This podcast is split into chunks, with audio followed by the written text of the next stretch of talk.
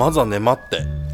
えー岩手弁でまあそこにあのお座りになって一緒に飲みましょうよという意味の方言です。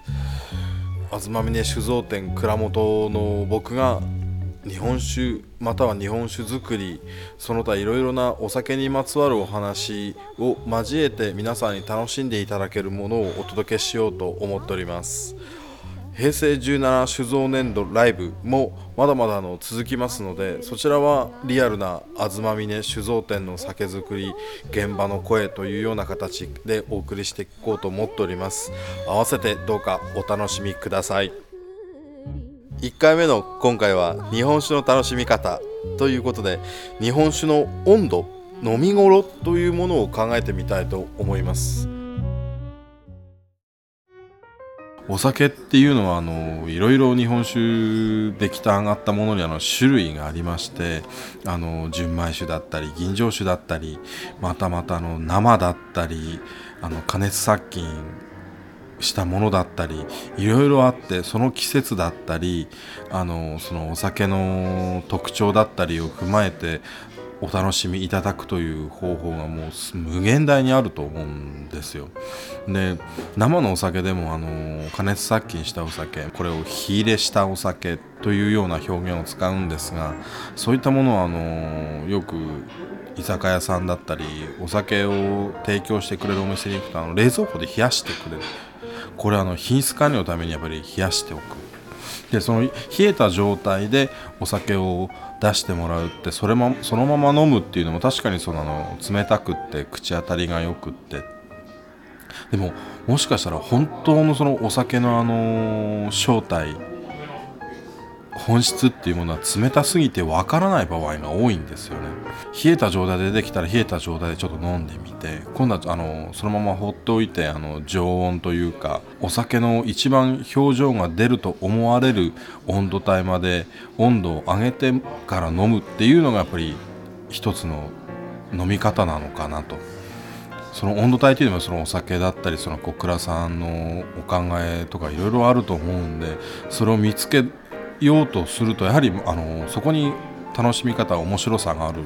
だと思うんですよね。各いうトークラのお酒というのもやはりあの15度台からまああの17度台ぐらいまで温度をこう上げていただいた状態でお飲みいただくとその生のお酒でも火入れしたお酒でもあの本当の素顔表情というのが出てくると思います。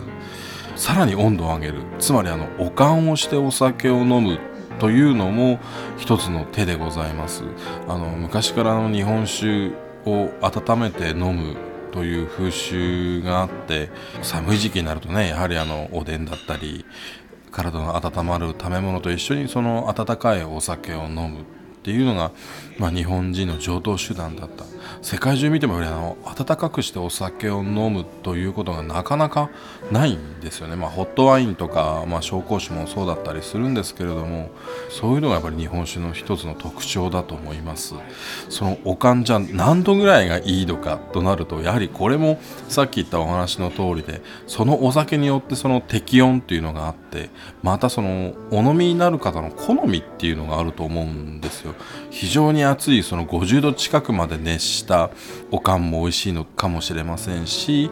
もしかしたら3 5 6度人肌と同じぐらいのものが美味しいのかもしれない。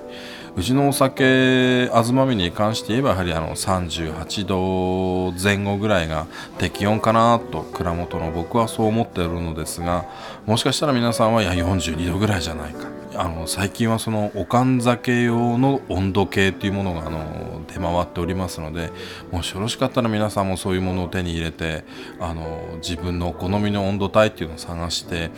あのお飲みになってみるっていうのも一つの楽しみ方だと思います。あのおかんをするというのはそれは温めますからあのアルコールも揮発するし体温にやっぱり近いものを体に入れるということは非常にやっぱりあの体にもいいんですよね。まましてやその寒い時期ですから空の芯まで冷えてるんだったら芯から温め温めるという意味でぜひこのおかん酒の楽しみ方で皆さん、ね、それぞれご研究なさってまたあのもしこういう飲み方があるんじゃないかとかあの楽しみ方があるんじゃないかそういう時はあのすぐ遠くら私宛にあのメールでも封書でも構いません。ご連絡いただければ一緒にその点お話しさせていただけることもあると思います。あのお酒というのはただねグラスなりおちょこなり手記について飲むものではなくってそういう温度によってまた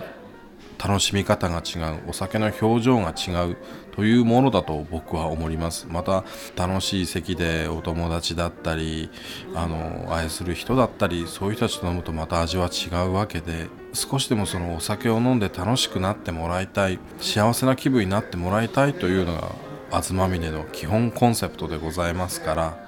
そういった中でぜひあの皆様に日本酒の楽しみ方日本酒を好きにそれでなってもらえればなと思っております酒は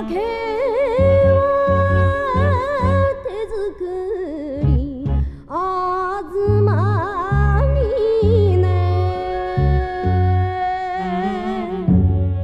この番組はあずまみね酒造店がお送りしました。